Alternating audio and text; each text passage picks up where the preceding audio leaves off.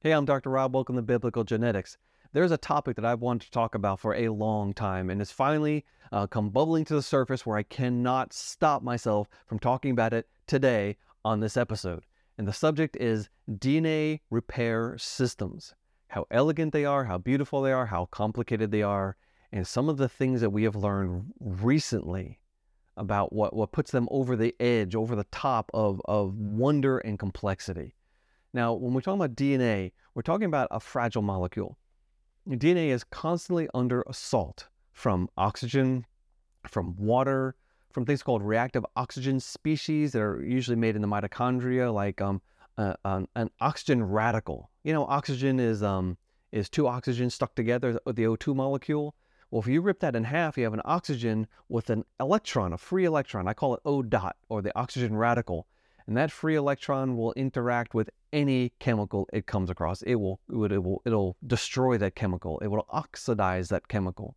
So DNA is constantly under assault from oxygen, reactive oxygen species like peroxides or oxygen radicals, uh, ultraviolet light, um, radiation damage, it also gets twisted and broken under the strain of being in a cell. It can literally get ripped apart. DNA is a fragile molecule, it's a sensitive molecule, and it requires constant vigilance to keep it from breaking down. Some older estimates, they said there's probably about 1 million DNA, they call them lesions. Those are oxidation events or breakages or things like that. 1 million lesions per cell per day. Oh, that's crazy. I mean, how does life persist? Well, life persists because we have a variety of different DNA repair systems. But a lot of these repair systems are also involved in regular cellular maintenance. I mean, when uh, DNA is going to be made into an RNA, the polymerase has to go in between the two strands of DNA because it's only going to copy one strand. So the DNA strands have to be pulled apart. And like if you took a string, like a kite string, or a yarn and grabbed one of the threads and pulled it, well, what's going to happen is you're going to get hypercoiling or supercoiling upstream and downstream from that place you're trying to separate. That happens normally in the cell. So the DNA has to be cut. Your enzyme system will snick the DNA and spin it around the other strand to open it up and loosen it up. And that that snicking and uncoiling mechanism has to slide along the DNA as the polymerase is making a copy of it in the form of RNA. This happens all the time in your cells. But that system can also be used to fix DNA that has a stick, that has a break. And after the, the thing has been uh, made into RNA, well, now we, the DNA is all loose, it has to be called back up again. So the reverse process has to happen. But um, DNA repair systems are involved in these normal things, plus disease regulation, uh, detection and fighting cancer, um, a chromatin packing. A chromatin is your DNA that's wrapped around proteins. That's called chromatin.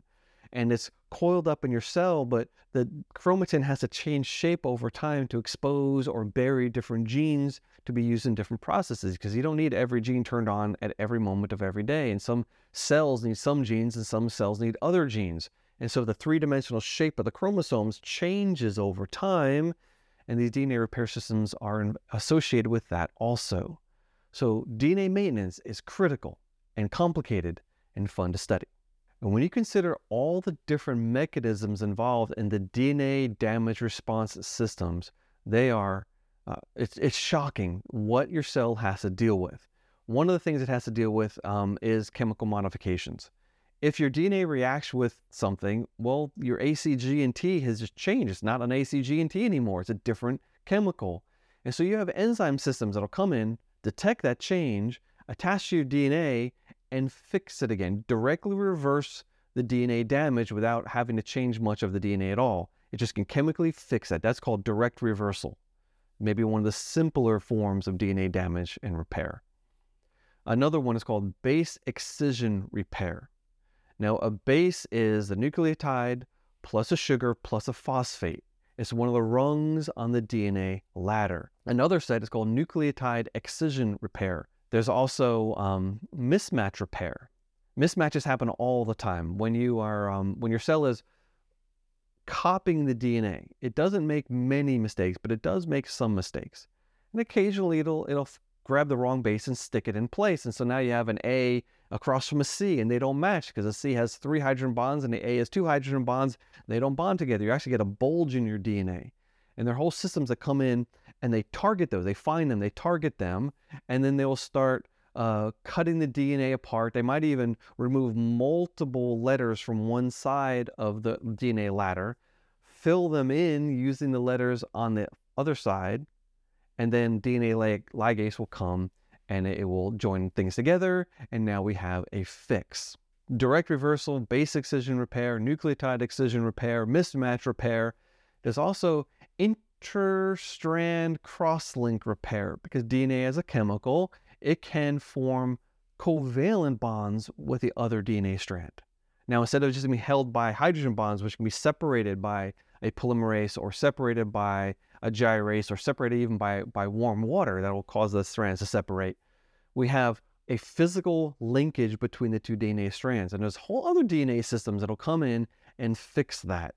They will um, cut the thing apart and then they'll do any kind of repairs necessary. Any other mutations happen either through the cross-linking or through the DNA repair systems that can also cause all the problems, which can be fixed with other suites of enzymes. And finally, double strand break repair. This is something that happens normally in the cell during um, the process of meiosis. When the eggs and the sperm are being produced, the two parental copies of the chromosomes are cut, and then a piece from the mother's chromosome is joined to a piece from the father's chromosome. But to do that, you have to cut both strands, double strand break repair. And the two DNAs will be joined together, and then the thing that's passed on to the child is a combination of the mother's and the father's DNA. But this also happens like if the cell finds a knot in the DNA and needs to it needs to unravel the knot. Like if you had a piece of string that's all knotted up, your only choice is to find the end and start passing it through all the loops and passing it through loops until you can finally get the whole thing unknotted. But the cell doesn't have to do that. The cell can actually cut one of the strands of DNA, pass it around the other strand, and then religate it together and it just undid one of the knots. So that's really amazing and really cool. That happens normally in the cell. But the cell can also experience DNA breaks. The DNA can snap. And then now what? You have two free DNA ends floating around in the cell somewhere. If you consider chromosome 1, it's almost a foot long. That one chromosome is a foot long. If you snap it in the middle, where are those strands going? Well, the cell can find them, bring them together, and just join them up. That's called non-homologous end joining. You can make a lot of mutations that way. There's another totally different form of joining double strand breaks, which is called homologous recombination. That's when you take the other chromosome, line up the broken chromosome on the non-broken chromosome, and use the other chromosome as a template to fix any problems, and then join the ends together. So there you have multiple different forms of DNA maintenance in the cell. It's complicated, it's wonderful to study. We've known these things for a long time. But the reason I'm talking about this is because of a paper that was published this week that brought all this up to a whole nother level. And it has taken my understanding of DNA uh, repair and DNA maintenance uh, way above what I understood before. And it, it has made things even more complicated than we thought. I love that. Then we thought. That means we were wrong before, but even I was underestimating the level of complexity. So this is a paper by Kratz et al., uh, 2023. is titled A Multi-Scale Map of Protein Assemblies in the DNA Damage Response. They use something called systems biology. This is real high-level type biology. They're not looking at a single gene or single protein or single interaction. They're taking all the genes, all the proteins, all the interactions as a whole and using essentially AI technology to discover new trends and new features that no one had noticed before. Now, humans could have noticed it if we spent enough time studying it, but the AI simply can process the information so much faster. They're using network analysis. So it's not just one little thing they're studying, they're studying all these things together in a group to see how they relate to each other. They're looking at uh, multiple scales and multi-omics. Multi-omics. What's an omic? Well, you know the genome. Om is a root word meaning a collection of things. I like to think of it as, even though it's not the same word, it's not quite, quite the right etymology, a tome. I'm pretty sure that Tolkien used the word tome in The Lord of the Rings. A tome in my mind, is a big, fat medieval book. It might be dusty, leather bound, and inside that tome is a set of obscure knowledge with lots of details. It's like the the book of knowledge of this field, a tome. So the genome is the tome that contains all the genes. But that's not quite true. It's just the way I think about it. It's the genome is the ome, is the group of all the genes, except that word right there is wrong. Because the genome is all the DNA in your cell, not just the genes. There's only 2% of the DNA. It's all the DNA. It should be the DNA ome, but it's a little misnomer from days gone by. I'm not going to fix that here. But the genome is all the DNA in your cell. But there's also the proteome. Those all the proteins in your cell. Well, different cells have different proteomes. And different times, different cells are producing different proteins because you don't have to produce the same proteins as an adult that you had to do as an embryo or when you're going through puberty. And your liver cells never have to produce the same proteins that your brain cells produce. So we have the proteome, and it varies from cell to cell and under different conditions and at different times.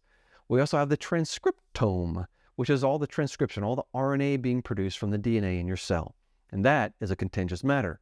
Because once we started looking at the transcriptome, very quickly we realized the cell's producing a lot more RNA than it needs to if DNA or, or if the, the, the genes are the operative functional unit of biology.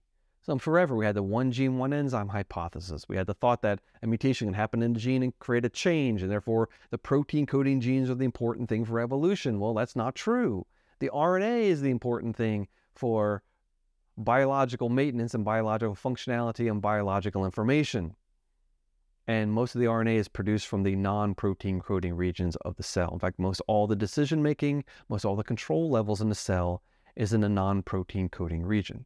So when they first start discovering this, like, oh, this is parasitic DNA.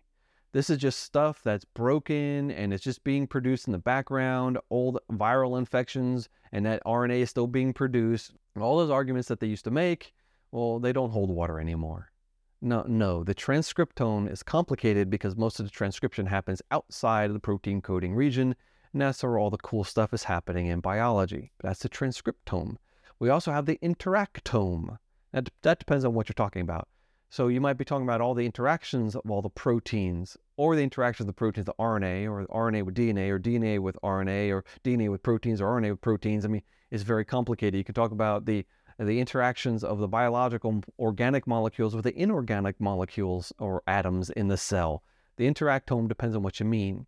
I remember way back in was it 2003, uh, a group uh, led by GIOT, I think is I hope it Giot or Giot, I don't know how to exactly how to pronounce the name, but they did a study on the interactome of the fruit fly, and they mapped all of these different um, proteins, and they they had this beautiful picture of of not a cell, but a map. and the middle was all the proteins found in the nucleus. And then a ring around that was all the proteins found in the cytoplasm. And a ring around that was all the proteins found in the cell membrane and the extracellular proteins. And they only mapped about one third of the proteins that they discovered because if they had mapped them all and drew lines between all the proteins, which ones interact with which other ones, you wouldn't have been able to see anything except the black lines because there's so many interactions. In fact, I remember one of them uh, they had like a, a cutout and a cutout, and they zoomed in and zoomed in to specific dots, specific proteins. And one of them had like, uh, I don't know, nine or 10 interactions with other proteins around it. When I say interactions, I mean like locks and keys, multiple locks and multiple keys, 3D fitting together like puzzle pieces. So if you had, um, imagine someone does, does a thumbs up sign, right? And that's a shape of a protein. Well, there's another protein that comes and grabs onto the thumb and blocks the action of the thumb another protein that comes on and opens up one of the fingers to change the shape of it. Now you have like a person pointing sign. Another one comes and blocks the thing, or maybe even chops off the finger so it can't work anymore. Another one will interact with the whole thing and change the shape of it so now it do, has a totally different function. We're talking about three dimensional locks and keys in multiple different ways, and that's the interactome. It is in itself crazy complicated. But Kratz et al. are using multi-omics methods, using basically AI to, to take all these disparate fields of knowledge together, throw it at computer systems, say, okay, computer systems, what can we learn? What interacts with what? What corresponds to what? How do these things network together? And they found incredible things. They found 605 proteins associated with DNA damage and repair systems. That was twice as many as we knew before. They literally doubled the number. We did not know these proteins are involved in the systems at all, and yet they are. So they had before uh, 297 proteins that they identified that were already known, and 308 brand newly documented, never known before. We knew the proteins existed, but we didn't know they did this. That also tells us that proteins have multiple functions in the cell. If you change one protein, you might be changing unexpectedly multiple different processes. Natural selection has a really hard time dealing with that because it means a signal is muted, it's di- is diluted, the signal isn't clear. It's not like one change produces one effect that natural selection can act upon. No, one change might produce multiple different effects that aren't related to each other, and therefore, what's natural selection going to do? Attack that thing or attack this thing? Yeah, it makes it really complicated and fun to talk about from a creationist perspective. But uh, some of these genes you're you're aware of, like BRCA or BR yeah BRCA1 or BRCA1. That's the the breast cancer gene where women who have a particular variant of that gene have an elevated risk, not a guarantee, but an elevated risk of developing breast cancer uh, before they die. So that's BRCA1, but there's a lot of other proteins involved also, plus a whole lot of proteins that they didn't know. They found 12 proteins involved in DNA double strand break repair that they didn't even know existed in the systems. And there they are 12 brand new associations they didn't know. They broke up these 605 proteins into 109 assemblies. So if you have 600 proteins and 100 groups, that's about six proteins per group on average. In other words, DNA repair and maintenance requires multiple proteins for each type of change. Multiple proteins, this is not something that can evolve because you need those things in place initially. And once you have them in place, mutations tend to be really bad. Get to that in a second but they had 109 assemblies. 12 of those were brand new to science. They had 12 brand new pathways they didn't even know existed. And all of a sudden, here they are. And now they're, they're trying to tease apart uh, what these things do, how they're related to each other, and you know what function do they have. Of the myriad number of ways the DNA needs to be repaired and maintained, here's 12 brand new pathways that now someone gets to explore. This is fun. This is amazing. Okay, now going back to mutations. They're studying gene knockouts. So what happens if we delete that gene or mutate that gene so it doesn't work anymore? And something that surprised me. I expected most of those to be lethal. But what they found was instead of being directly lethal, a gene knockout can often just increase susceptibility to one type of mutation. So now maybe you're really sensitive to ionizing radiation or a particular toxin that your cell should have been able to handle, but now it's, it's extremely toxic because you don't know how to deal with that anymore and therefore causes DNA breakdown and either cancer or death. So that was really interesting. That means there's multiple levels of informational control here. And taking out one of the components of one of the systems doesn't you often totally destroy the system, but it can cause the system to go haywire eventually, which will eventually lead to uh, lethality or cancer or decreased lifespan or sometimes uh, mental or physical incapacities.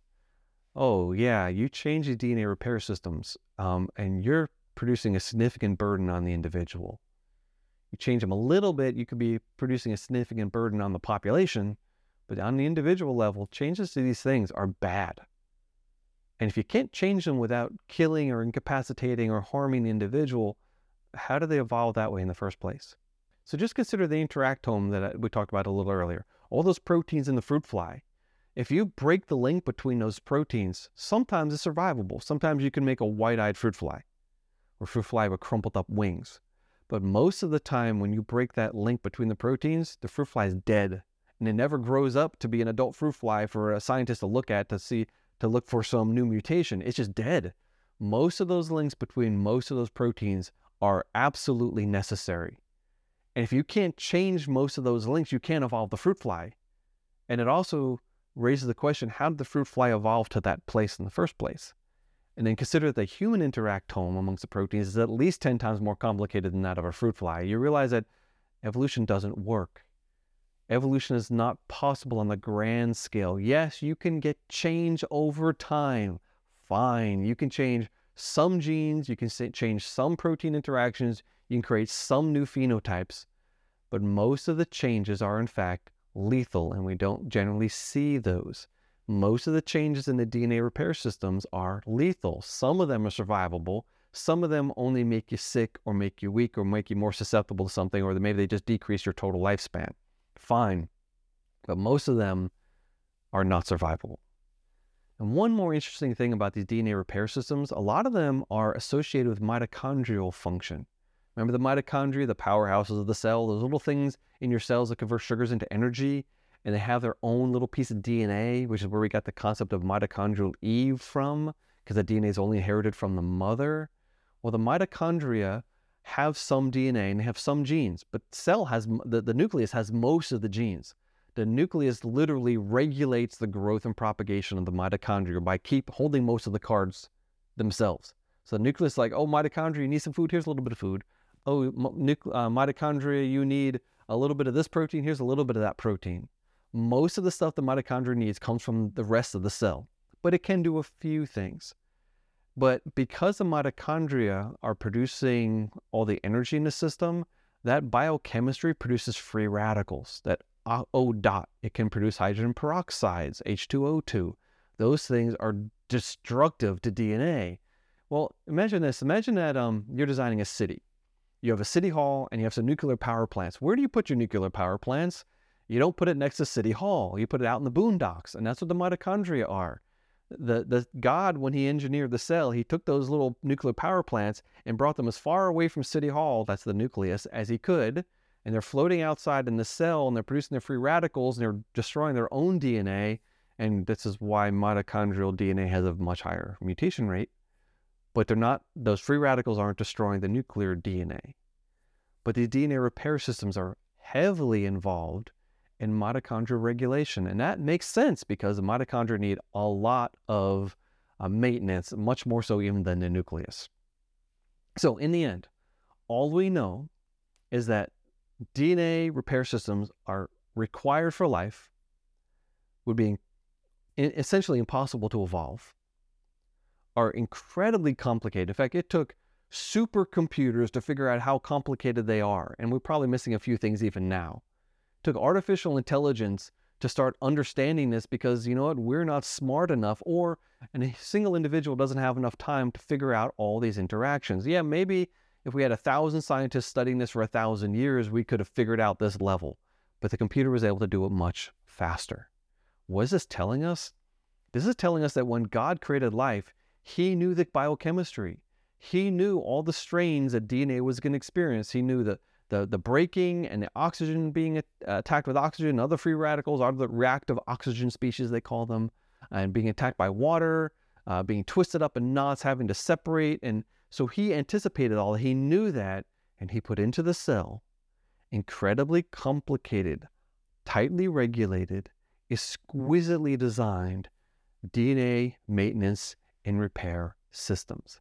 If he hadn't done that, you would not exist. And so this tells us that our God is incredibly intelligent, incredibly um, good as an engineer, and he loved us enough that he put these things into our bodies so that we wouldn't be debilitated mutants. Now, some of us do have issues with this, and I, I, I feel for those people, but that's just an indication that this world is under the curse of decay all of us eventually are going to succumb to this. If we don't get hit by a bus, we're going to die of cancer or something like that. That's uh, a lot of the things that, that kill people in their old age uh, are dealing with DNA damage and repair. We are all under this curse. We are all laboring under it. The entire universe is laboring under this curse. And all we can call out is Maranatha, come, Lord Jesus. Come and save us before it's over. Now, if you're new to this and you've never heard a creationist start talking about complexity, I want you to seriously consider it. If you're still listening at all, uh, most of you uh, atheists and, and anti-creationist types, you, you either don't listen or you listen for five minutes and mock and then turn it off. But if you're still listening, I'm, I'm challenging you right now. You can't explain the origin of life. You can't explain the origin of complex life. You can't explain why life started using DNA in the first place. What a crazy chemical to use. That's that's just silly. It should have used proteins if anything, even those kind of can't evolve by themselves. But life is way over designed and way over complex for you to explain with an unguided process. Now, I'm not talking about aliens. I'm not talking about Gaia. I'm not talking about, you know, some universal consciousness that spontaneously brings uh, things together. No, that is not explanatory enough. We need an outside power, something above the physical universe, imbuing energy and complexity into the simplistic atoms of the universe to create life. And that thing, that entity, that person is the God of the Christian Bible. The God of the Hebrew Bible also, but the Christian editions in the New Testament actually give us a full picture of who that God is. There's a lot more information on this online. Just don't jump anywhere though. Go to creation.com and start typing in things that related to Christianity and faith and belief. That's a good website. That's my parent company. That's their website, creation.com. I work for Creation Ministries International. I'm very happy to do that. And this biblical genetics is just a side branch that I have where things I can't talk about necessarily because they're too complicated, I bring them out here. I put them on YouTube and a couple other uh, video platforms, and I put them out as a podcast. So if you're listening to this, thank you for listening. If you're watching this, thank you for lo- watching. If you'd like to help me spread the word, the single best thing you can do is share this with other people. Give it a thumbs up and a like and share it on social media or tell your friends about it. That's the best thing to do for me. I do have a group of very dedicated uh, financial supporters, and I appreciate them so much. If you'd like to help contribute to that, there'll be links in the show notes. It's easy to do. There's two different platforms you can choose from, either single or monthly, but I don't want to get into that. My costs are covered. I love y'all so much. Thank you for your encouragement your encouragement keeps me going because this is hard. It's hard to fight against the system. It's hard to swim upstream. It's hard to be a very minority position in the world of science. But thank you for listening. Thank you for your support. I love you all. I hope I've encouraged some. There'll be more in the future.